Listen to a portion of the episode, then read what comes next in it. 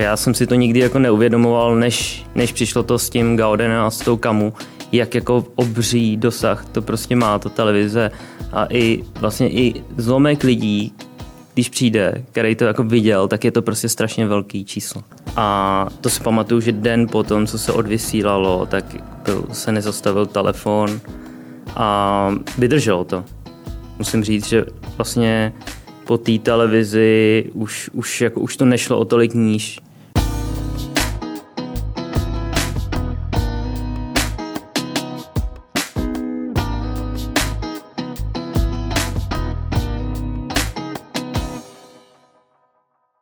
Přátelé, vítejte u dalšího dílu Šef Areny.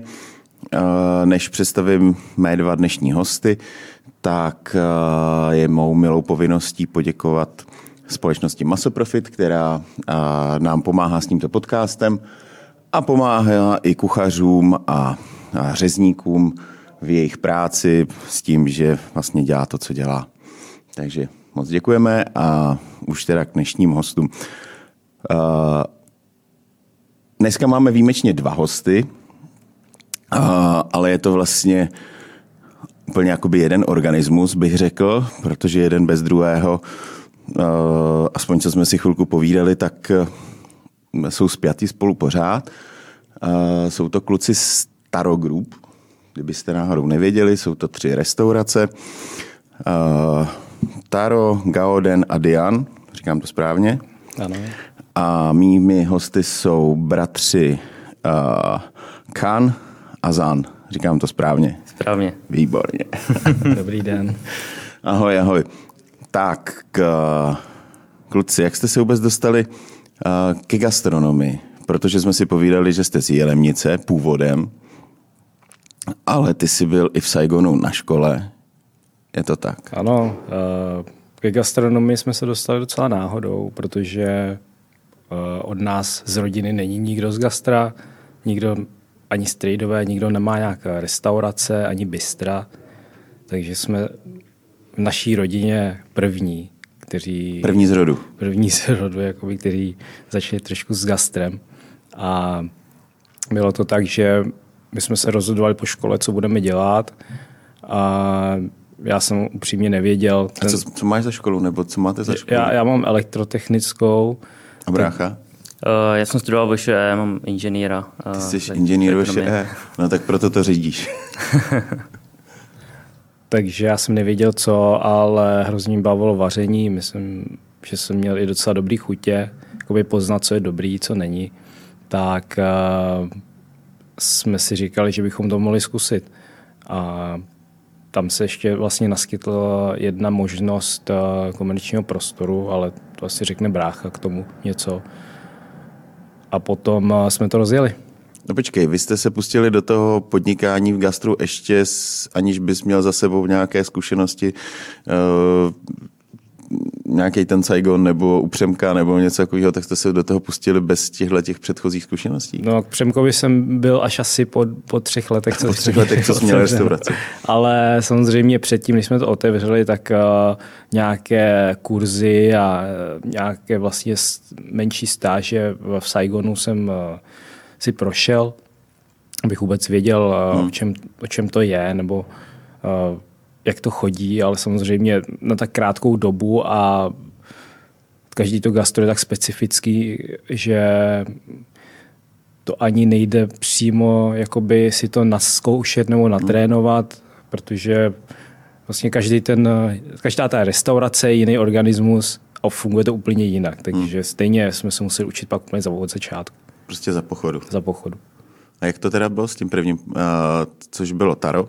Říkám to správně. Uh, Gauden. Na, na, Gauden. Gauden, Ga, Gauden mm-hmm. jasně, jasně, jasně. Gauden a to je na Stodulkách mm-hmm. v Praze? Na v Praze. A tam jsme vlastně otevřeli v roce 2014. Jak říkal Brácha, tam to byla schoda okolností. Uh, brácha byl vždycky skvělý kuchař, on je docela jako skromný, ale byl jako fakt uh, vlastně od malička vařil. A my v rodině všichni jsme jako říkali, že tam je jako velký potenciál, takže jsme to hodně jako hecovali, že něco bychom měli otevřít. A vlastně naskytlo, naskytla se tam vlastně příležitost pro ten komerční prostor v těch stodůlkách, který byl vlastně úplně nově postavený a vlastně tehdy, tehdy se tam jakoby prodávali, prodávali ty jednotky mm-hmm. a my jsme to využili a mezi tím vlastně eh, začal vznikat ten projekt. Eh, já jsem, já jsem to začal psát na papíře, tehdy jsem vlastně na to napsal i diplomovou práci. A to jsi ještě studoval já jsem, teda, já jsem ještě jako studoval, dodělával jsem právě inženýra a já sám jako v gastru jsem se vůbec taky nepohyboval Eh, teda kromě toho, že jsem chodil do restaurací, tak jsem vlastně o restauracích jako o tom provozu nic nevěděl, takže jsem...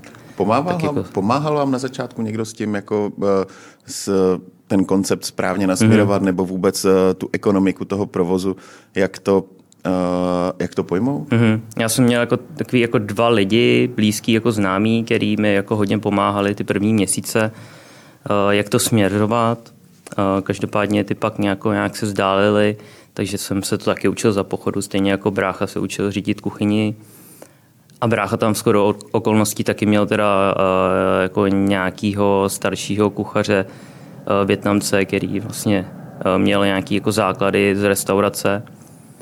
Ale v podstatě jsme jako začínali jako samouci, my jsme si to hmm. všechno dělali sami. Bylo, jako podle toho to i, vy, i vypadalo myslíš, ty první myslíš, že to je jako dobře, nebo teď, když se na to podíváš zpětně, mm-hmm. jestli eh, to, že jste začínali vlastně jako samouci, nebo prostě, že jste to řešili za pochodu, eh, že to pro vás bylo dobře, že jste si to všechno dělali sami, nebo bys to dneska pojmul jinak? Já si myslím, že to bylo dobře. Vzhledem jako k, tý, k tomu celkovému projektu, vzhledem k tomu, že nás vlastně ani nikdo neznal, takže nikdo neměl žádné očekávání to místo není vůbec atraktivní. Já nevím, jestli víš, kde je Gauden, tak je to vlastně docela vlastně uprostřed sídliště, takže takže všechno tomu jako docela nahrávalo, že my jsme si tam vlastně mohli první pr- půl rok jako zkoušet a vlastně se sami učit, protože nikdo to očekávání neměl. Naopak nás hodně lidí jako podceňovalo, proč si otvíráme restauraci, takže my jsme mohli jenom překvapit. Hmm. A ten první rok jsme se všechno učili. A pomáhalo i finančně někdo, nebo měli jste nějakého partnera, nebo jste do toho šli um, sami? My jsme to měli udělané tak, že vlastně rodiče udělali tu investici toho, té jednotky, toho, toho prostoru mhm. a my si to vlastně do dneška od nich pronajímáme, takže Máme takový jako jasný jako i obchodní vztah jasný s nima od začátku a takhle, takhle vlastně fungujeme doteď. Hmm. A když si pojel uh, tu první restauraci, to meníčko, které si tam stavěl, uh, chtěl si jít, protože vy, tam to bylo postavení, eh, nebo všechny ty restaurace jsou azijského typu, spíš jako větnamského, nebo se zaměřujete jakoby na komplet Ázii?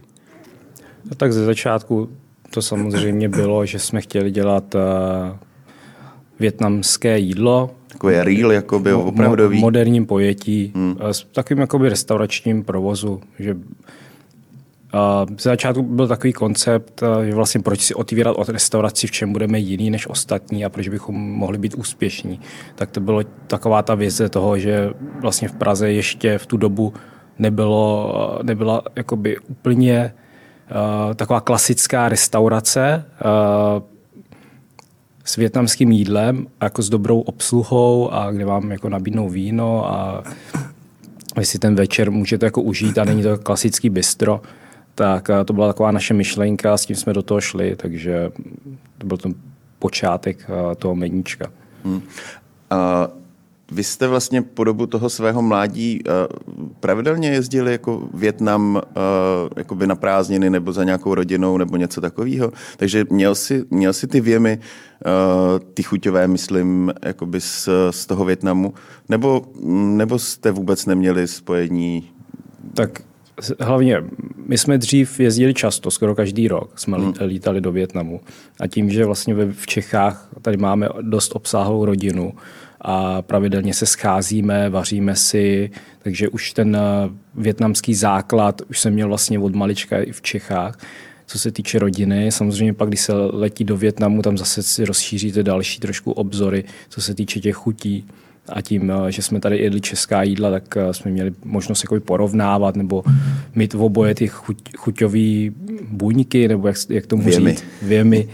A, takže pro nás bylo jednodušší uh, odhadnout, co by Čechů mohlo chutnat a aby to zase na druhou stranu nebylo úplně něco mimo, nevětnamského. Takže Jasně. jsme dokázali podle mě vybalancovat Ale u nás takový- vlastně hodně těch eh, vlastně Větnamců, co dělají nějaký bystra, tak eh, teď už ne, ale dřív se to hodně přibližovalo jakoby těm eh, českým chutím, že jo, nebo eh, vlastně počecháčkovávalo se to prostě, když si pak zašla do bystra, to bylo prostě většinou, to s tím větnamským jídlem nemělo nic eh, společného, že nebo říkám to správně, ne? Asi jo, já si myslím, že spíš tam bylo takový to, že nevím přímo, co je jako dobrý českýho, nevím, uh, co by asi těm lidem mohlo chutnat, tak já to nějak udělám tak, aby to nikoho neurazilo třeba, abych tím vlastně nemohl nic pokazit a ono se to pak zajede a všichni to od sebe okopírujou a, a nastaví se nějaký trend, který prostě dlouhodobě, dokud někdo nepřijde jiný a, a trošku to nezbourá. No. Dokud, tam neza, dokud to někdo nezasype koriandrem, tak eh, eh, no ne, tak já si nepamatuju, že bych prostě někdy v dětství, když bych šel někam, tenkrát se neříkalo na Větnam, ale na Čínu, že by to prostě bylo zas, zasypaný bylinama, koriandrem, klíčkama a, a prostě tak na co je vlastně u vás, eh, je to tak běžné, ne, ve Větnamu, že prostě se používají tyhle ty čerstvé suroviny. Je to tak, nebo ne? Jo, určitě jo, samozřejmě. Já si spíš stejně myslím, že dřív, uh, i když to byly větnamské restaurace nějaký v centru nebo tak, tak asi se spíš kopírovala ta, ta česká Čína, Česká Čína. která prostě tady byla ještě předtím a jsem teďka si myslím, že všichni už mají dost kuráže nebo na to vařit uh, tu pravou větnamskou nebo aspoň uh, tak, jak jsou na to zvyklí. No. Tak byste to měli jednodušší. Uh, vy jste první generace, uh, rodiče přišli v, uh, v, za prací tenkrát, nebo rodiče už se tady, jak jsou tady vlastně, nebo jak jste tady vlastně dlouho? Um, já nevím, myslím si, že jsme druhá, nebo já nevím, jak je to teďka pojmenovaný. Rodiče se ani nenarodili, ne? Ne, ne, rodiče, rodiče ne, ale rodiče jsem při, přiletěli vlastně na začátku 80. let za prací uh, vlastně v továrně v Lomnici a poznali se vlastně až, až tam. A vlastně já jsem ročník 89, brácha 86. Takže my jsme, my jsme asi teda ta jako první. Vy jste první, já myslím, že, že generace. se to počítá, Jo, jo, nejsem si jistý, jako první. ale že jste první generace, která... Uh, jaký byly začátky v Jelemnici? My jsme se o tom chvilku bavili, uh, že jste se někdy, uh, když ti bylo asi 9-10, že, jo, že jste se přestěhovali do Prahy, ale jaká byla Jelemnice? Uh, říkám, běhání na lyžích a, To je, já na Ledemnici mám jenom ty nejlepší vzpomínky. a vracíte se tam třeba, nebo Určitě, minimálně každý rok. A tam vlastně ještě máte část rodiny, nebo? chodím naštěvovat, a mi říkám babička s dědou. A to byli lidi, kteří mě hlídali, když jsem byl malý, vlastně i bráchu. A prožili jsme u nich půlku dětství. že? Takže my je považujeme za, jako za babičku a dědu a každý rok, určitě několikrát ročně tam jedeme. Tam jsme se bavili o těch sportovních zážitcích. No, tak samozřejmě Krkonoše a hodně běžky, ale prostě my a zimní sporty to vůbec jako nebylo pro nás. Divný teda. A, Dobře, pojďme od Jelemnice. Takže Praha, a, Gauden, a, deva- 2016 jsme říkali. 2014. 14. Jste byli poměrně mladí kluci. Hmm, hmm. To ti bylo 19, říkám to Ne, správně? ne, ne, ne, Eh, po, po, po vešce, to znamená 20, 24. 24. 24. No, 24, 24 asi, jasně. něco takového. Jo. Jo, hrozně, hrozně mladý samozřejmě, proto, proto nás jako všichni jako podceňovali eh, celkově jako eh, s tím projektem, že jako si mysleli, že to asi jako nevíde, nebo že a tak samozřejmě je to, je to logický, jako dva, dva mladí kluci, který nemají zkušenosti, tak eh, vlastně už jdou do nějakého jako podnikání docela jako velkého, tak, tak eh, samozřejmě je to pochopitelný. Ale, ale v těch 24 lidi mají, nebo kluci mají jiný zájmy, nebo mají dnes tam, když chceš, aby ten podnik fungoval, tak tam víceméně musí být pořád. Hmm. Museli jste v těch eh, 24, u tebe v 27 prostě tomu věnovat uh, úplně všechno. Hmm. Uh, Já jsem Měli- s tím třeba neměl problém. jo. Já jsem takhle jako během, během vejšky, tak člověk má čas jako si užívat, že jo, i, i jako mimo studium, zase ta vyše není úplně, se nevím, jako třeba ekonomické studie na Karlovce, takže jako dá se to. Takže pro mě to byl jako takový jako přechod ze, ze studia přesně jako do práce, ale ta práce jako pro nás to fakt bylo 24-7. To bylo, já jsem vlastně rok a půl každý den zamykal restauraci a bral si prostě tržby, jakože jsem prostě nenechal nikoho šáhnout na to. Což je taková jako trochu i nemoc, ale, ale zase bylo skvělé, že jsme to fakt měli jako celý pod kontrolou. Pod kontrolou. A byli jsme tam fakt každý den. Nemyslím si, že by se stalo nějaký den, kdybych tam nebyl já nebo brácha ten, minimálně ten rok a půl. Mm, a měli jste na těch začátcích nějaké jakoby těžké chvíle, kdy jste si říkali, tyhle, proč jsme se do toho dali? Jo, jako, určitě. Jako během uh, toho půl roku, jako ten půl rok byl strašný. To byly jako fakt jako dny, kdy jsme jako jenom seděli a, čekali, a na, jako lidi. čekali na lidi. Jo. Že většinou já teda, aspoň jako máme štěstí, že máme jako docela hodně známých. Širokou takže ten, rodinu. Jo, taky širokou rodinu, takže ten první měsíc to jako bylo fajn, že jako lidi byli zvědaví, chodili ale pak jako nastal takový ten druhý, třetí, takový ten hluchý měsíc, kdy jako bylo fakt strašně málo lidí, takže ale na druhou stranu, když už jako pár lidí jako přišlo, tak eh, říkali, že to je super a že se sem určitě někdy vrátí. Takže, takže to vás tak to, nějak pozbuzovalo? To vlastně člověka jako docela dobře motivuje k tomu to dělat dál furt stejně, ale, ale prostě je potřeba ten rok někdy jako dva roky vydržet. No. Hmm. To by už teda bylo kolem 27, když jste to otevírali. A bylo to úplně jako první vaření uh, pro lidi tvoje, nebo jsi předtím chodil na nějaký brigošky nebo něco, nebo... To bylo opravdu jako moje první vaření. A... Takže když nevíš, chtěl bys vařit, tak si otevři hospodu. a vlastně samozřejmě spousta lidí skvěle vaří, vaří pro lidi, no tak, ale jako eh, dělat restauraci, to je úplně něco jiného, že jo? Takže to vaření je tam 50% toho zbytek jsou prostě jiné věci, které prostě musíte zvládat, abyste to mohli výst a, a přiznám se, že jak se ptal na začátku, tak jestli to bylo dobře, tak eh, já si myslím, že jo, protože v tu dobu, ty první dva roky, jsem se opravdu šáhl na dno. A zažil jsem podle mě jako úplně to nejhorší, co se jako v gastru dá zažít. Takže mě už teďka nic nepřekvapí a nic mě nějak jako nerozhodí protože si vždycky vzpomenu, jaký to bylo na začátku a jsem rád, že se tam nemusím vracet do toho, ale jsem na druhou stranu rád, že jsem si to prošel a třeba já si pamatuju první servis, tak první objednávka věla, já jsem celý rozklepaný, musel jít na záchod, tam jsem byl asi 10 minut. Musel jsem se zpamatovat a pak jsem teprve mohl jít a, a začít prostě na ten servis, protože takhle nervózní jsem v životě nebyl, to opravdu. Fakt, je. Jako, to bylo fakt strašný ale nakonec si myslím, že to dopadlo. Jak jsi zvládal že správně si řekl něco jiného, každý, nebo ne každý, ale spousta lidí uh, rádo vaří a něco jiného je uvařit doma, uh, prostě já nevím, i třeba pro 20 lidí, ale pořád vaříš prostě jedno jídlo, ale ve chvíli, kdy ti přijde 20 lidí do restaurace a každý má něco jiného a teď bys jim to měl dát v nějakých uh, časech, tak jak sedí spolu, nebo jak mají předkrm, pak hlavní jídlo, a, tak to je prostě úplně něco jiného. To je, eh, to je jiný sport úplně.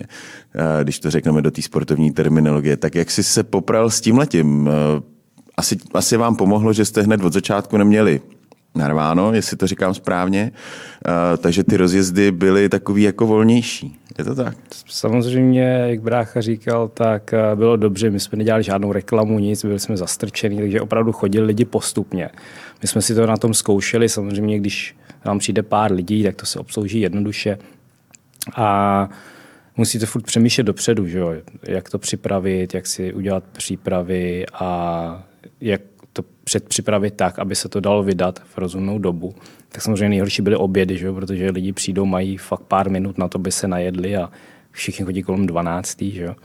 Takže my jsme to měli na vlny. Nejdřív chodil určitý počet lidí, to jsme nějak zvládali a pak eh, tam byl jeden takový zásadní zlom, kdy, kdy se nám opravdu fakt v jeden den nahrnula úplně komplet plná hospoda. A my jsme na to nebyli zvyklí do té doby. A prostě jsme to A pamatuješ si na ten, na ten moment přesně, kdy, kdy prostě byla Pamatuju. první hospoda Nirvana? Jo, přímo i na ten den, na všechno si tam pamatuju, jak, jak jsme tam nestíhali, jak jsme museli dávat lidem kompenzace za to, že čekají a fakt jako na blbý nudle třeba čekali fakt hodinu a to bylo, to bylo strašný. Takže my jsme... Stres neuvěřitelný. No, Teď ti to tam leze z té kasy, prostě jeden, jeden bon za druhým a tam máš lidi toho hada. teď koukáš ven a vidíš, že jsou nervózní a jak prostě ty číšníci chodí a omlouvají se. Tak to byl fakt strašný den a my jsme si po té směně pak všichni sedli a, a teď jsme vlastně byl jsem tam, myslím, do tří rána v, v ten den a, a fakt jsem přemýšlel, jak, jak to udělat, ty jednotlivý jídla, když to takhle nahrne a jak to vydat. A pak naštěstí jsme ten den jsem nějak na ten systém trošku nějak přišel a, a pak už, eh, když ty byly ty vělny, tak už jsme to pak zvládli mnohem líp. No. Uh, pamatuješ si taky na ten den? A Já pamatuješ teďka- si ještě, čím to bylo vlastně, jako že, že došlo k tomu, že prostě najednou jste měli Mhm. plno? Já se právě jsem se chtěl zeptat bráchy, jestli myslí ten samej po tom odvysílání. Ne, já, já, myslíš byly to jedny v obědy, ne, byly to jedny v obědy, myslím v pátek. Mhm. A teď se bavíme ještě o... O Gaudenu. O O Gaudenu. Gaudenu no. a, a my jsme fakt jako měli, já nevím, třeba určitý množství lidí a teď najednou fakt ten den, byl to pátek na obědy a fakt přišlo úplně plná jako restaurace. A to prostě... Já si myslím, že to mohl být článek jednak uh, nějaký, ale pak jako veliký zlom, který pak jako se promítl dlouhodobě, tak bylo odvysílání uh, vlastně pořadu, který vedla Kamu, mm-hmm. tehdy na ČT. A už úplně nevím, jak, co to byl za pořad, ale procházela tam pár restaurací a vždycky v každé restauraci zkoušela jeden větnamský recept. A to si pamatuju, že den potom, co se odvysílalo, tak byl, se nezastavil telefon a vydrželo to.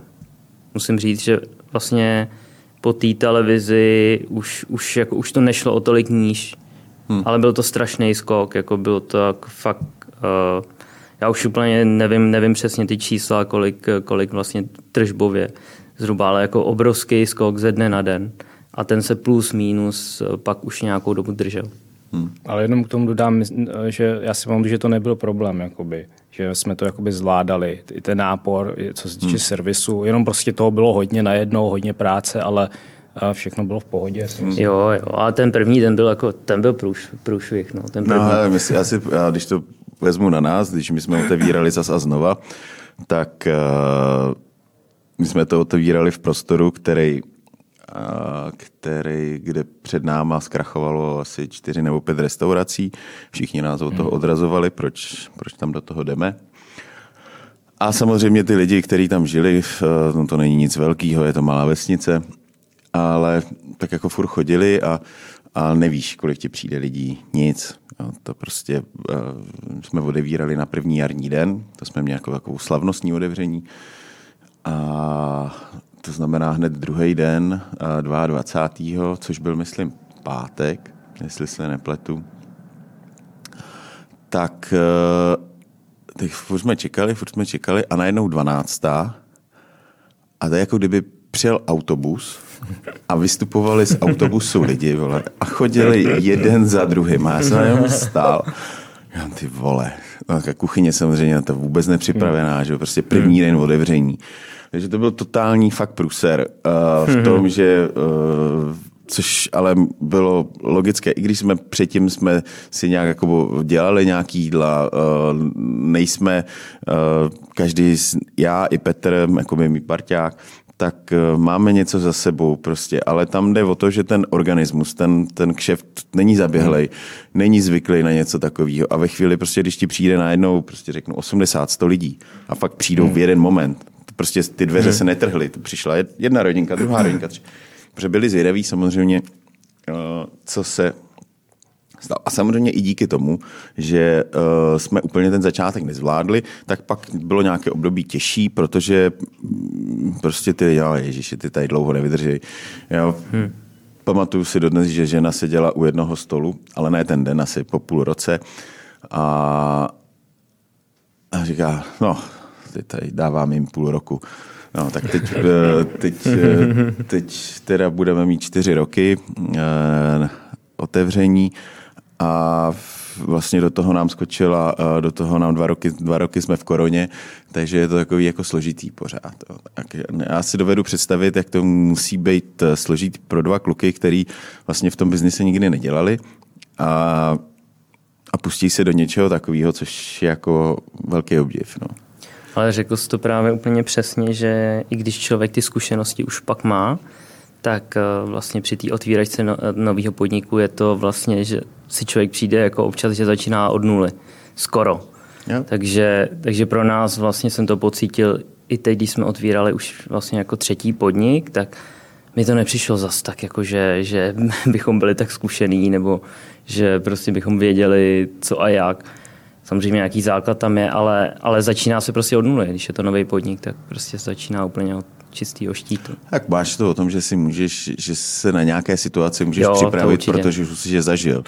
Jo, hmm. uh, takže je to, o něco, je to o něco jednodušší, ale uh, je to jako s dítětem. To musíš teď, to je aktuální situace teď, že Zánovi se narodila holčička, proto jsme měli jsme ten termín, nebo řík, bavili jsme se asi před měsícem, hmm. ale posunuli jsme to. Uh, takže je to jako s dítětem, prostě musíš to naučit chodit, mluvit a pak to nějakým způsobem vedeš a musíš, musíš u toho vydržet a jinak a všechno se ti vrátí potom někdy. Snad. uh, pojďme ale k tomu vaření. Uh, vy jste teda otevřeli, ty jsi byl bez těch zkušeností, jenom teda, co jsi dělal předtím, než, si, než jste otevřeli? Protože už jsi byl po škole, tak jsi dělal normálně tu elektrotechniku, jako elektromechaniku nějakou, nebo co? Ne, ne, ne, já jsem byl po škole a potom jsem to zkoušel ještě dva roky e, na vysoký, technický, mm-hmm. ale tam jsem jako docela trpěl, protože jsem já jsem to hlavně jako dělal kvůli rodičům, jo, protože samozřejmě větnamští rodiče, musíš mít titul a ja. prostě takový. A takže jsem to studoval vlastně kvůli ním, když tak blbě řeknu, a, ale každý den jsem jako zjišťoval, že ta technika jako nic není pro mě, že i ty lidi, co tam chodí, že s nima nemám vůbec nic společného a ten obor celkově, že mě to vůbec nebaví. Tak nějak dva roky jsem tam vydržel, pak jsem, pak jsem s tím seknul a tak jsem si říkal, že to ještě zkusím nějaký, uh, jako, jak se mu říká, ekonomický. No, tak tam, tam jsem vydržel rok asi. Tak potom jsem šel pracovat uh, na SAPu. Tam jsem pracoval nějakou chvíli. Měl jsem ještě nějaký svůj biznis, uh, co se týče akvárií, designu akvárií. Tak to mi šlo, ale ale nemyslím si, že by to bylo něco, co by člověka nějak uživilo dlouhodobě. Takže pak se naskytla ta příležitost s tím gastrem. Takže Já myslím, že gastro je uh, věc, která tě uživí dlouhodobě. Já si myslím, že gastro, gastro je věc, prostě lidi musí jíst vždycky. Jo, restaurace tady byly vždycky a, a, a je jedno kde nebo jakou formou, ale lidi budou jíst vždycky, nikdy se nebudou jenom vařit doma. A i když přijde krize, korona, cokoliv, tak uh, tu restaurace budou. Nikdy to nezanikne úplně. Jo, to, to, že jich nebude 10 tisíc, ale bude jich třeba 3 tisíce, tak já si myslím, že vůli na to máme se vždycky udržet v, v té první uh, prostě tisícovce nebo tam, uh, abychom prostě tady vždycky mohli být, takže já se toho nebojím. Hmm. Ty jsi zmínil, eh, že jsi dělal design akvárek. Eh, je to věc, která tě baví? Jako nemyslím design akvárek, ale vůbec jako by design, protože když se podívám na vaše eh, podniky, a tady jsem vlastně říkal kolegům ze studia, prostě, že přijdou kluci s Dianou, tak hned všichni si šli podívat na stránky, koukli na tu uh, vaši restauraci, říkají, jo, to je krásný. To je váš počin, nebo na to máte někoho, uh, kdo vám s tímhle pomáhá? Mm, máme na to šikovného uh, pana architekta, teda každou restauraci dělal někdo jiný, to musím říct takhle dopředu, ale zrovna když se bavíme o tom Dianu, tak uh, my samozřejmě ten, ten nápad byl náš, mít tam hodně kytek a jak říkal brácha, jak dělal vlastně tu akvaristiku, Tak tam máte no, akvárka. tak vlastně eh, to má trochu i v sobě, ale, ale jako celkově ten koncept, eh, přírodní, přírodní materiály, hodně, hodně eh, zeleně a takový jako vzdušný, vzdušný prostor, tak to jsme chtěli. A, ale pak samozřejmě ta, ta finální práce na tom architektovi vždycky. A Já s- narážím jakoby na to, jsem narazil na to jako na ten design záměrně, protože uh, kuchařina prostě je taková designerčina, když to tak řeknu, protože uh, to jídlo samozřejmě musí chutnat, což je základ, aby chutnalo, ale potom uh, ty neodmyslitelné prvky, které tu z té obyčejné gastronomie nebo eh, kdy to dokážeš pozvednout, je, že to nějak vypadá a, a že prostě ti to dá i věm, že prostě protože to jídlo prvním a, nejdřív vidíš, pak ho třeba cítíš a až nakonec ho chutnáš. Takže aby tě vlastně zaujalo, tak uh, musí být uh, na talíře. Ale jakož uh, nějaký tvoje talíře znám, tak proto jsem vlastně narážel na ten design, protože je takovej uh, No, takhle, když o tom mluvíš, tak já si myslím, že dřív, když jsem dělal ty akvária, tak uh, já jsem v tom byl dobrý. To si, to si, to, to si myslím, že jo. nejdůležitější je se pochválit. Nikdo jiný to za tebe neudělá. Uh, takže uh, já chci to trošku jakoby jenom uh, uh, k tomu jídlu, protože v těch akváriích jsem byl dobrý, jenže potom, když jsme začínali s tím jídlem, tak já jsem si to ani jako nedokázal nějak propojit. Teďka už to vidím. Teď se třeba vidím, že fakt ty prvky v tom designu toho, akvári, toho akvária a teď toho platingu jídla jsou tam fakt hodně podobný. Že se ti to prolíná. Teď se to fakt prolíná, když na to myslím, takhle po téhle době, že jsou tam určitý pravidla, které by se měly dodržovat, eh, nepřeplácávat to nějaký hlavní bod a od toho pak jakoby další i kombinace těch barev všech, aby to nějak sedělo. Takže teď, teď opravdu si to dokážu jakoby představit, jenže dřív, když jsme začínali s tím gastrem, tak já jsem si to vůbec nedokázal spojit a fakt jsem měl problém jako nandat hezky něco na talíř. To, to, to byl jako můj fakt velký problém. Takže sice jsem to dokázal uvařit, jako myslím, že dobře, ale nandat to na ten talíř, to byl fakt problém. Aby to a, mělo aby to nějakou- bylo, protože já jsem to nějak zkoušel a ty říkal, ty to byla blbě, ale prostě jako a nevěděl jsem, jak na to. A právě, že teďka po téhle době už... po A těch kdy se ti to letech- zlomilo? já si myslím, že se mi to zlomilo až v posledních, fakt jako asi nějak v půlce toho, jak jsem asi teďka končil v Taru až nějak, hmm. tak myslím, že tam. V Taru Tak na ta- začátku jsem měl taky problém. Taky ještě, jo. No. Ale tam už to bylo, tam už to muselo být hodně o designu, protože Taro je, a jenom bychom vysvětlili, kdo neví, tak uh, Taro je vlastně druhá vaše restaurace, uh, kde se podává pouze degustační menu. Uh, takže je takový jakoby spíš fine diningový počin, takže tam ty talíře už musí jako vypadat No. uh, Tam, tam jde o to, že když jsme začínali tarot, že jo, tak uh, zase to bylo úplně něco nového, protože to měl být ála fine dining, který uh, prostě já jsem do té doby už ještě vůbec neznal. Uh, Poprvé jsem se s ním setkal právě u Michala Černýho, když ještě jsme otvírali Taro, tak jsem k němu chodil na jídlo a to se mi hrozně líbilo, měl to fakt krásný omáčky, vypadalo Myslíš to jako do hezky. story? Do story, no. Hmm. Tak tam jsme se seznámili taky pak. A tam vlastně to bylo poprvé, co, co jsem to nějak viděl. A ta. Takže když jsme otvírali Taro, tak uh, ty chutě a všechno, to jsem měl jako v hlavě jasně daný, co tam budeme dávat, jak to bude jakoby chutnat a vyznívat, to s tím jsem byl spokojený.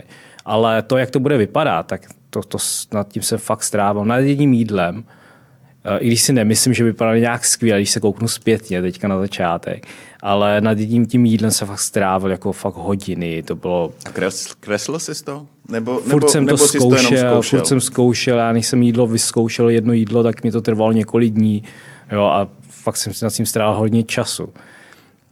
Takže to fakt bylo o té práci a furt to nebylo takový, že udělám jídlo, teď to nandám a, a tady to je jako teďka, že jo. To, to, to fakt bylo, že nad tím jídlem fakt jedno jídlo několik dní a A ono to samozřejmě není jenom o designu, že jo? ono to je taky o tom, aby uh, jsme vysvětlili, že ty si to nějak nadizajnuješ, ale pak to taky musíš uh, připravit tak, aby, se to, aby to šlo vydat. no, no, to taky. Že můžeš udělat nádherný talíř, ale ve chvíli, kdy ti přijde 20 objednávek na ten talíř a ty bys u toho jednoho talíře měl strávit 20 minut nadáváním, no. tak je to prostě nesmysl. Že?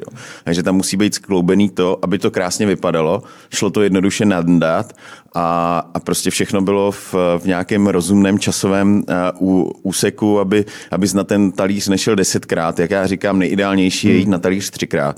Prostě raz, dva, tři, nazdar a jede další, protože jinak uh, samozřejmě pak máš jiný druh gastronomie, možná jako je třeba Taro, kdy si s tím talířem uh, můžeš trošku víc hrát, protože tam je, myslím, 20 míst, jestli se nepletu. Jo, je tam 20. Uh, a všichni chodí uh, najednou, všichni začínají jíst stejně to menu, takže si prostě připravíš 20, maximálně 20 mm-hmm. talířů a, a jedeš jeden mm-hmm. plating, pak druhý, třetí. Uh, narazili jsme vlastně uh, během toho, nebo já jsem říkal, uh, korona je možná teď za náma a uvidíme, co bude třeba za půl roku, budeme zase třeba zavírat hospody, ale jak vás, jak vás Zane, vlastně to zasáhlo? Protože v té době jste otevírali vlastně Dian, je to mm. tak. Dian jste otevírali mm. do korony, běžela vám, a běžel vám Gauden.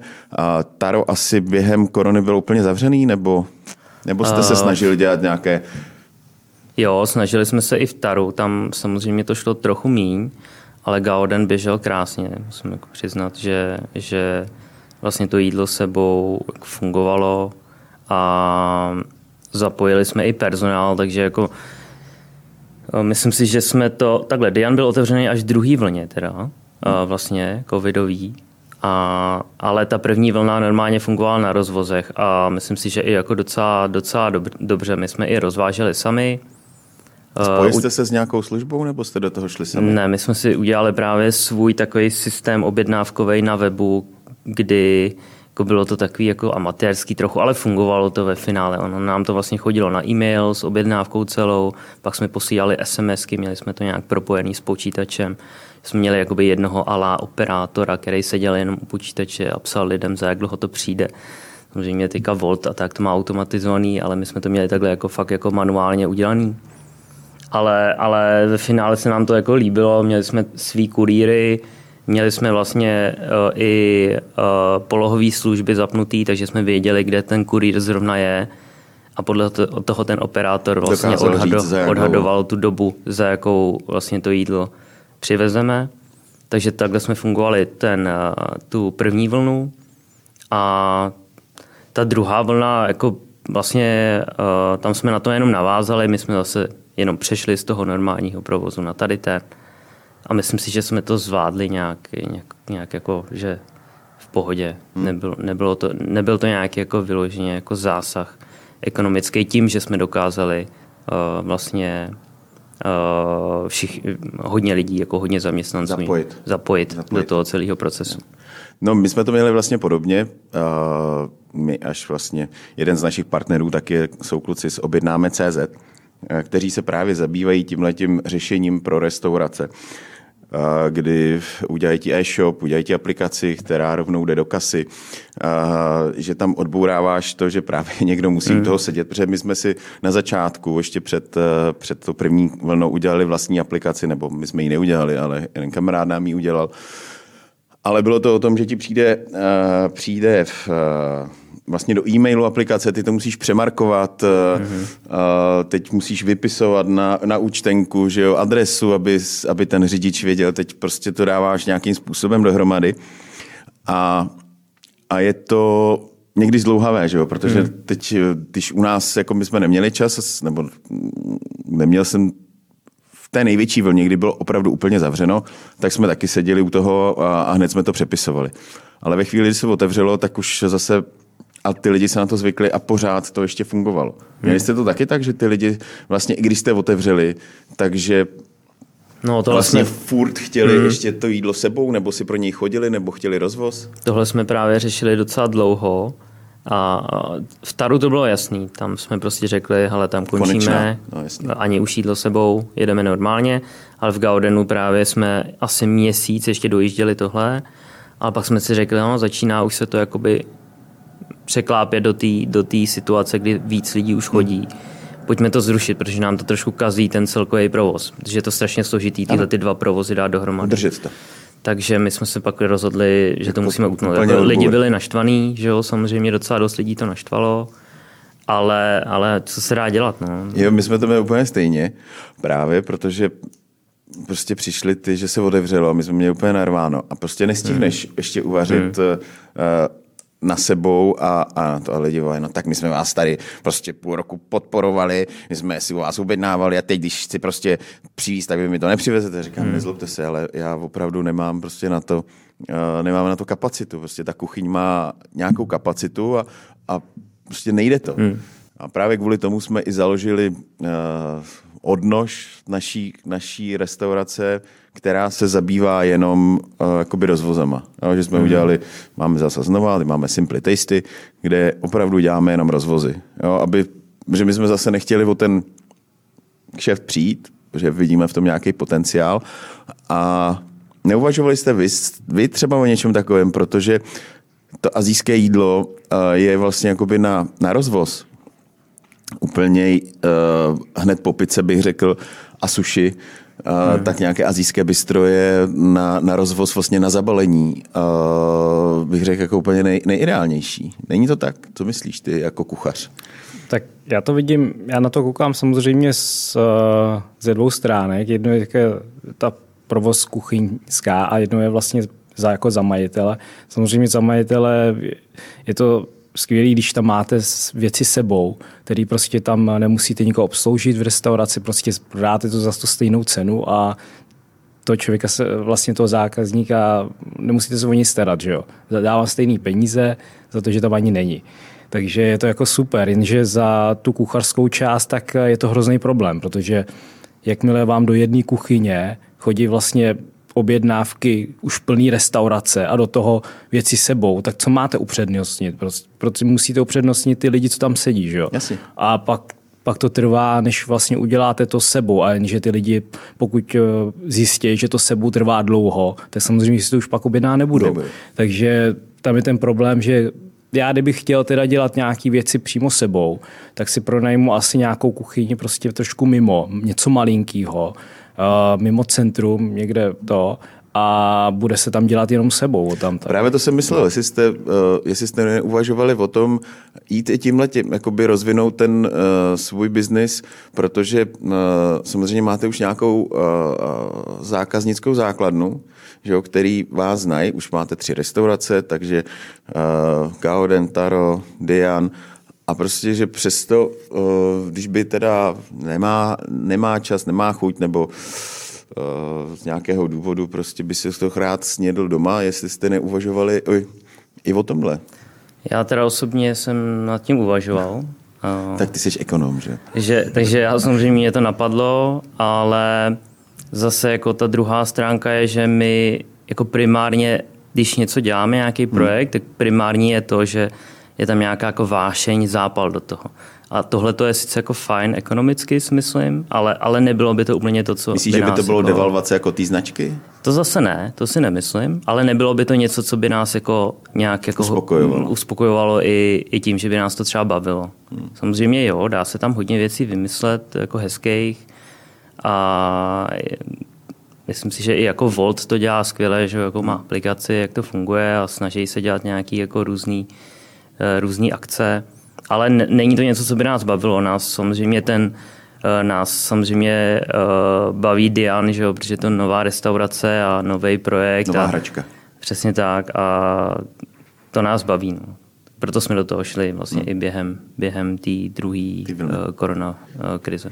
Hele, ještě mi řekni, uh, nebo oba, jste víceméně, ačkoliv neuražte se, vlastně amatéři, nebo začínali jste jako amatéři, tak se pouštíte do projektů, které nejsou úplně, uh, jak bych to řekl, jdete proti proudu, jo? protože Taro prostě tady dáváme jenom, uh, jenom uh, degustační menu a nazdar, přes to vlak nejede. Jo? Dian, máme otevřeno přes obědy, ve tři zavíráme, a pak odevíráme na večeři. Všechno je v pořádku, jo? všechno je vlastně uh, světovou, evropskou uh, gastronomii je to běžné. Jo? Je běžné, že prostě chodíš do restaurací, kde ti nic jiného než degustační menu nedají a vůbec se s tebou nikdo nebaví, nikdo prostě neřeší. Je naprosto běžné ve světě, že můžeš přijít na oběd, pak prostě ten kšeft má pauzu, musí se připravit na večer a můžeš přijít na večeři. Ale není to běžné v Čechách. Jo?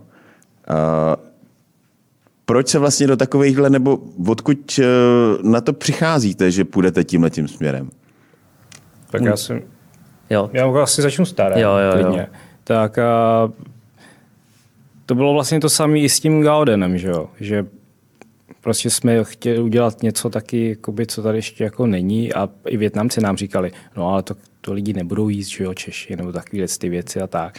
Ale uh, co se týče toho Tara, tak uh, my jsme vždycky měli nějaký koncept v hlavě a myslím, že právě že to je i to, to proč uh, se nám, myslím, docela daří, že se udělá nějaký koncept a toho se prostě člověk drží. A když věří tomu, že to bude dělat dobře, tak uh, ten výsledek se časem dostaví. Takže a jak jsi říkal, ve světě to funguje, tak proč by to jako nefungovalo jako v Čechách. Takže asi si myslím, že taková ta základní myšlenka a brácha to klidně rozvine dál. Jo, to si řekl vlastně. No ty si právě řekl správně, že se určí koncept a toho se držíme. Hmm. Protože to je, v Čechách je to hodně uh, takový jakoby nešvár často, že si řekneme nějaký koncept, nebo na začátku máme koncept, hmm. ale teď nám to dva měsíce, tři měsíce nejede. A začne se vymýšlet, eh, co jako hmm. tam přidáme, nebo co tam ubereme, aby jako ten koncept eh, že se možná se málo věnuje eh, na začátku ta příprava tomu konceptu, že si opravdu lidi musí říct, hele, takhle, takhle, takhle, takhle to půjde a pak se pojďme toho držet. Je, že se většinou otevře bez, eh, na druhou stranu si myslím, že se to děje čím dál tím míň, ale že se otevře bez nějakého konceptu a pak se to vymýšlí za pochodu. Hm. Já jsem jenom chtěl vlastně dodat, že uh, druhá stránka tady té věci je, že to, co si člověk nenastaví na začátku, tak hrozně těžko udělá pak během, během toho provozu. To znamená, že my jsme si prostě uh, řekli, že fakt na začátku to musí být tak, že jenom degustační menu, jenom v tady ten určitý čas. To samé s tím Dianem. Jsme si říkali, že ne, nemůžeme otevřít celý den a pak si říct třeba po třech měsících, tak teďka začneme zavírat prostě ve tři, ty lidi prostě budou naštvaný. Ale tím, že to máme od začátku tak nastavený, tak, eh, tak je to prostě lepší. Myslím si, že tyhle ty věci se pak už během toho za pochodu hrozně těžko nastavují znovu. A nechodí vám lidi, neberou za kliku ve čtyři hodiny? Jo, choděj, jako choděj, ale zase většinou to jsou lidi, kteří tam jsou jako poprvé, prostě třeba vás. na blind, neznají. Hmm.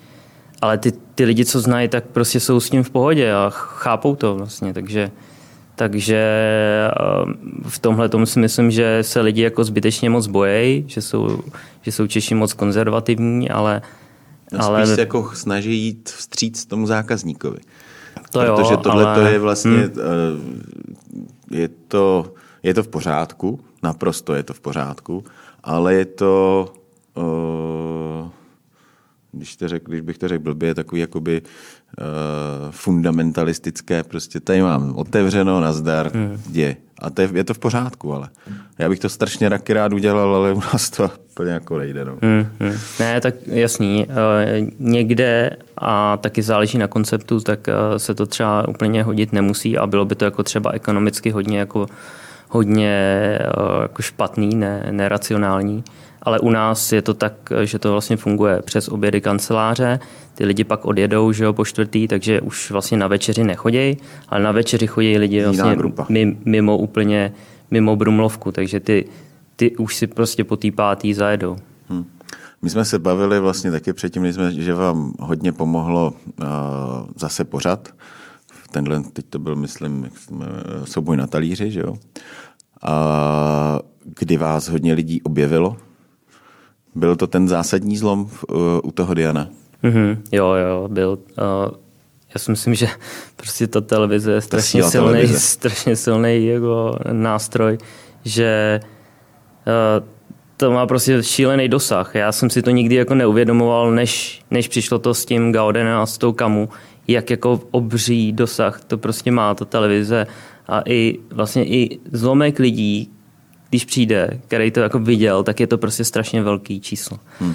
Takže jako má to, má to jako a veliký vliv. No. A už jste na to byli v Dianu připravený, že po odvysílání se strhne něco, něco byli, takového? Byli. V Dianu určitě víc jsme byli na to připravení, než, než, než to bylo v tom Gaudenu.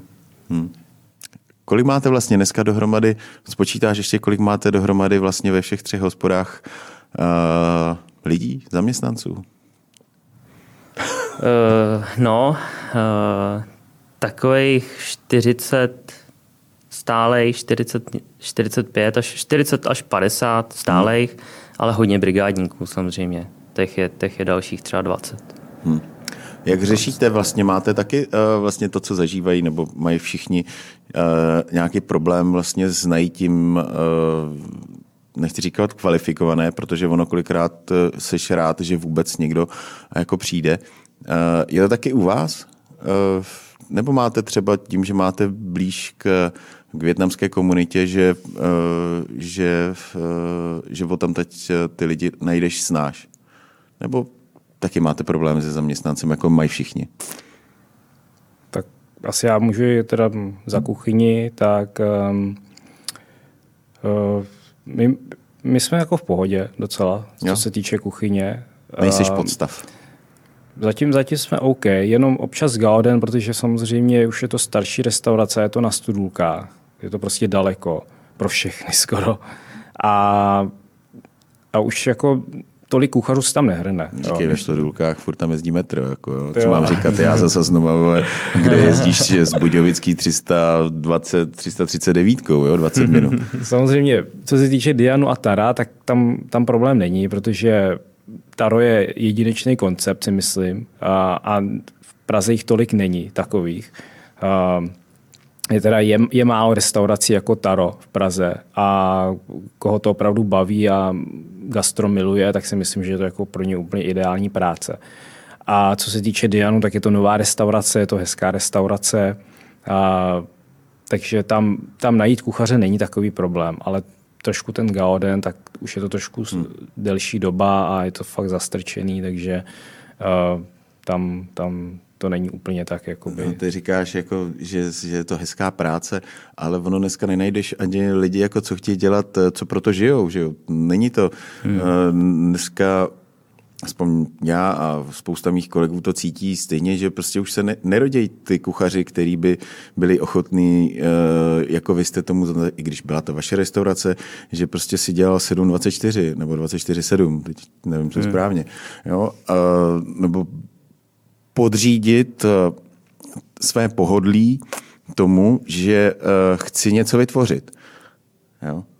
Nyní nebudeme se bavit o, o, o to, co za to máš, ale že prostě první řadě je pro tebe uh, důležitý dělat něco hezkého, něco zajímavého a pak teprve, co za to dostanu. Jo? Dneska je ve větší neříkám, jestli to, nehodnotím, jestli je to špatně nebo správně, ale prostě dneska se nejdřív v první řadě hodnotí, co za to dostaneš a ne, ne a až v té druhé řadě, co budeš dělat.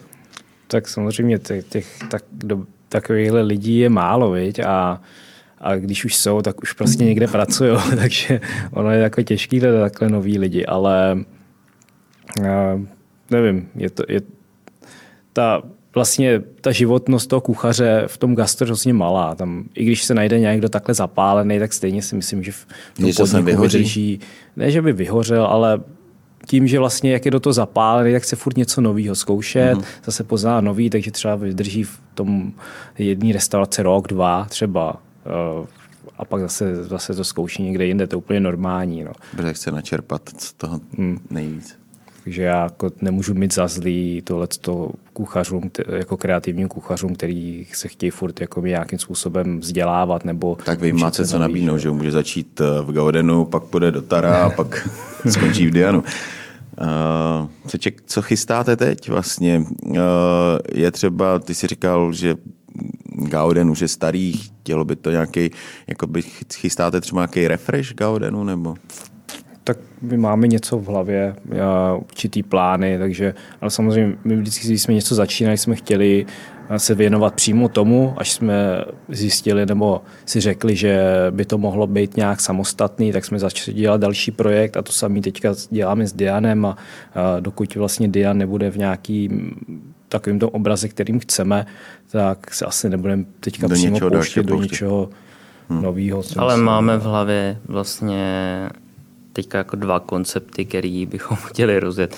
Já vím, že vlastně poslední podcast, co jsme měli, tak jsem jako ještě říkal, to, to, nevím, dva, tři měsíce zpátky, tak jsem říkal, že ne, nechci.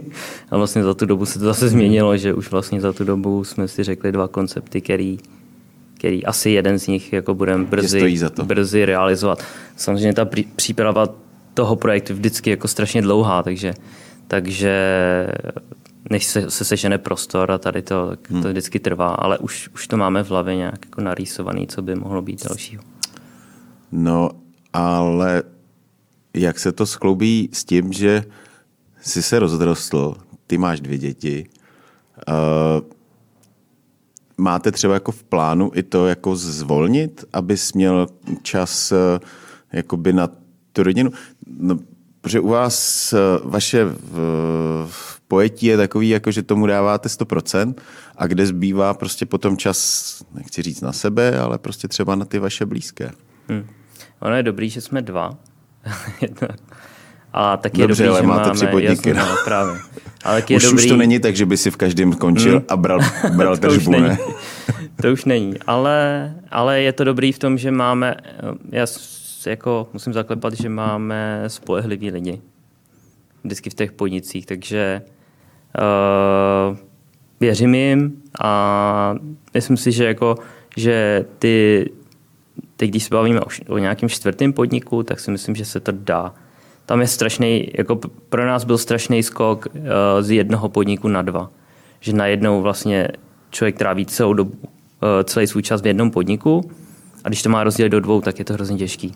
Samozřejmě pak skloubit ještě s rodinou nebo s, přítelkyní, s kamarádama a podobně ale ve chvíli, kdy, kdy už těch podniků je trochu víc, tři, čtyři, tak uh, není to už takový rozdíl pak. Člověk prostě musí do každého podniku občas zajet, uh, musí prostě s těma lidma být v kontaktu, musí vědět, co se tam děje a musí si to hlídat ekonomicky samozřejmě ty čísla, ale, ale už to, už to takový rozdíl není. Potom. Jako, že si nastavíš nějaký pravidla, který potom hmm. uh, vlastně jenom implementuješ do těch dalších hmm. podniků. Tak.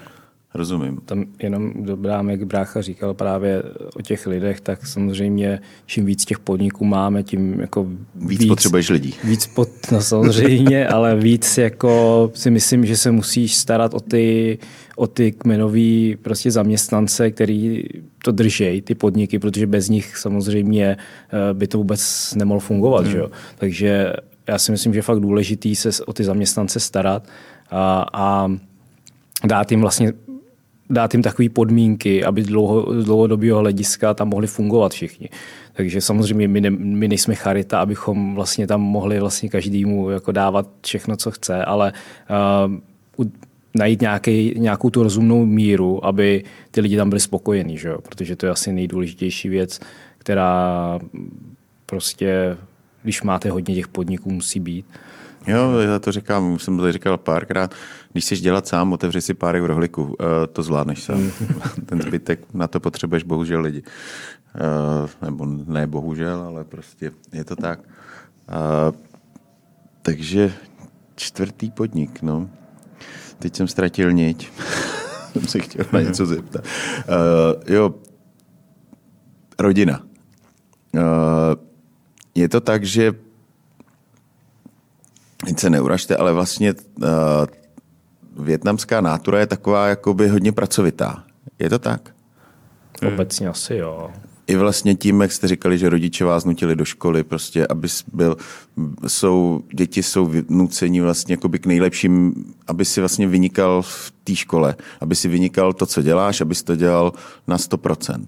Je to to, co vás vlastně jako, máte ten základ uh, k tomu, abyste v té když to přeženu, tak prostě stačí se kouknout na, na večerky, tam prostě ten člověk eh, je od rána do večera a je to tak a nevadí mu to, a, ale vy jste přece jakoby nová generace a vy se chcete možná i víc věnovat té rodině.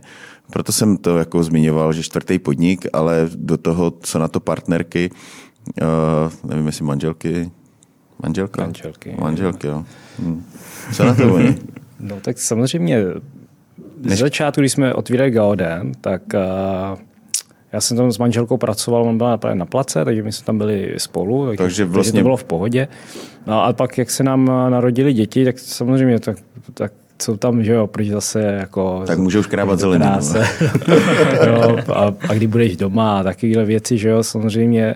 Ale je to, je to normální a já už se poslední dobou právě snažím eh, být víc s tou rodinou, eh, dávám si méně směn v práci a snažím se to prostě udělat tak, aby eh, ty podniky mohly fungovat eh, jakoby nezávisle, nebo aspoň co s nejmenší Tvým zásahem? s, s naším zásahem, protože samozřejmě musíme koukat na rodinu, život eh, žijeme jenom jednou a, a kdybychom prostě měli eh, celý život prostě strávit v práci jenom a ty děti nám odrostou a, a co potom, že jo? Takže, hmm. takže fakt je teďka pro nás, teda aspoň pro mě priorita nějak si to zařídit, On má dítě měsíc, že jo? Tak aby, abychom prostě to nebylo na nás tolik závislý. Já myslím, že on je teď ve fázi, že rád není doma. Jo? A to přijde až tak za rok, za dva, kdy, jako, a, kdy Izabela na něj udělá oči a, a on, já, no, no, miláčku, jasně, miláčku, teď to jako rád řve, chce jíst a Jasně. potřebuje to přebalit, ale a, takže teď je to taková Já s- já fáze, jsem to že říkal taky. miláčku musím do práce, nezlo- nezlob se. ale jako fakt to nejde, brácha nemůže, rozumíš, já, no, je to tak. Hele, ještě jsem se chtěl zeptat, eh, najdeme tě pořád jako ve všech třech podnicích, nebo je to tak, že teď opravdu jako Dian je maximální priorita a, a ty ostatní podniky prostě je to Ale- tak, že Jak, jsme, jak jsem to zmiňoval na začátku, tak já bych nemohl odejít jako od podniku, kdybych věd, nevěděl, že tam je někdo za mě, kdo by se o to postaral. Takže jak v Gaudenu, tak i v Taru mám šéf kuchaře, který, kterým prostě na 100% věřím. A proto já jsem teďka jenom v Dianu, kde vlastně Hmm. dělám to samé, jak jsme dělali v předchozích podnicích. Prostě nastavuju eh, to tak, aby to eh, časem bylo samostatný, tak abych prostě... mohla otevřít něco čtvrtýho. Takže já jsem říkal v Dianu jednou. Je- A vůbec se nepotkáváte, nebo jenom kol, telefon, nebo tam nezajedeš Jo, ani? zajedu, zajedu tam čas. Kontrola. Občas, pokud je potřeba něco řešit, jakoby, eh, co je mimo eh, rámec nějaké vlastně toho běžného provozu, tak to samozřejmě s klukama řeším, jsem s nimi v kontaktu, um, ale jako, že bych tam vařil, tak to, tak to ne. To, to jako, oni mě tam nepotřebují, to, to si nemyslím. Uh, když se vrátím mm, ještě jakoby ke kuchyni a kuchyně jste přijedený té Ázie, že rádi knedlik i? Nebo uh, když si zajdete vy do restaurace, když si teda máte čas vůbec chodit do, jenom do restaurace, uh, kam zajdeš? Na co zajdeš ty? Já, já, já si to vždycky jako během týdne tak rovnoměrně jako rozdělím. Já to Jo. jo. prostě mám rád, že, že to mám nějaký den jako českou, pak azijskou, pak Itálii, většinou tyhle ty tři, no. Čes, česká, azijská Itálie a jednou za čas nějaká jako fine dining Francie třeba. Ale mám to vždycky jako tak rovnoměrně, nemám I na to pivo, jako, jako, že- že zajdeš rád? Nebo? Třeba pivo nepiju. Vůbec? Nepiju pivo. Ne, ne, ne, to, to, to nějak mě nikdy jako nechytlo. Takže to, to No, K tomu dojdeš třeba ještě. třeba. Co ty?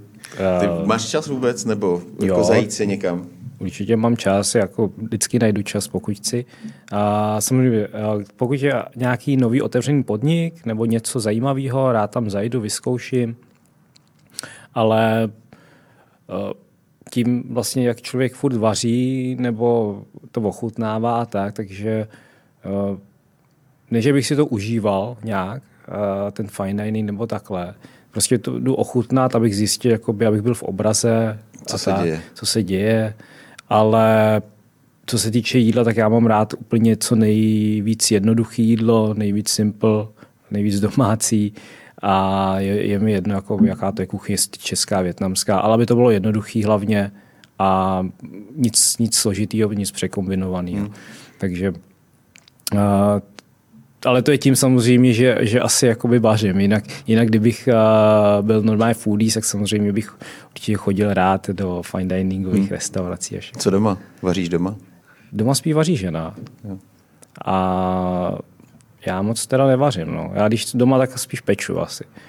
To mě docela jako baví. Jako sladký? Sladký, jo, na to jsem, na to jsem sladký. Ne, jako jestli sladký pečeš? Jo, jo, jo. Jo, fakt, jo. Sladký, slaný a to mám rád. Ale jinak spíš vaří žena. Hmm. A českou? Řízky dětem? No jasně, řízky, guláše, všechno. Všechno. No tak jo, tak jsme se dostali i ke guláši nakonec. Tak uh, já vám moc děkuju, že jste, že jsme našli čas. Teď kolik je? Teď budete za chvilku otevírat do Dianu. je to tak? Jo. jo. Já taky musím letět. Tak uh, moc děkuju, kluci. Ať se vám daří ať vám rostou rodiny a můžeme se těšit na něco, co to bude vlastně teda? Nechcete něco prozradit? Jako podpultovýho? No, ještě asi. Ještě, ještě ne. Asi ne. Každopádně mi moc děkujeme za pozvání, bylo to moc příjemný. Jo, mně se taky líbilo. Tak jo, děkujeme ještě jednou uh, Masoprofitu. Já pro kluky mám dárky, ale já jim je musím přivést do Dianu uh, od, od Masoprofitu, takže uh, moc děkujeme a poslouchejte, sdílejte, dívejte se na nás a někdy příště zas a znova. Udělám si takovou reklamu malou. Mějte se krásně. Naschle. Naschle, no.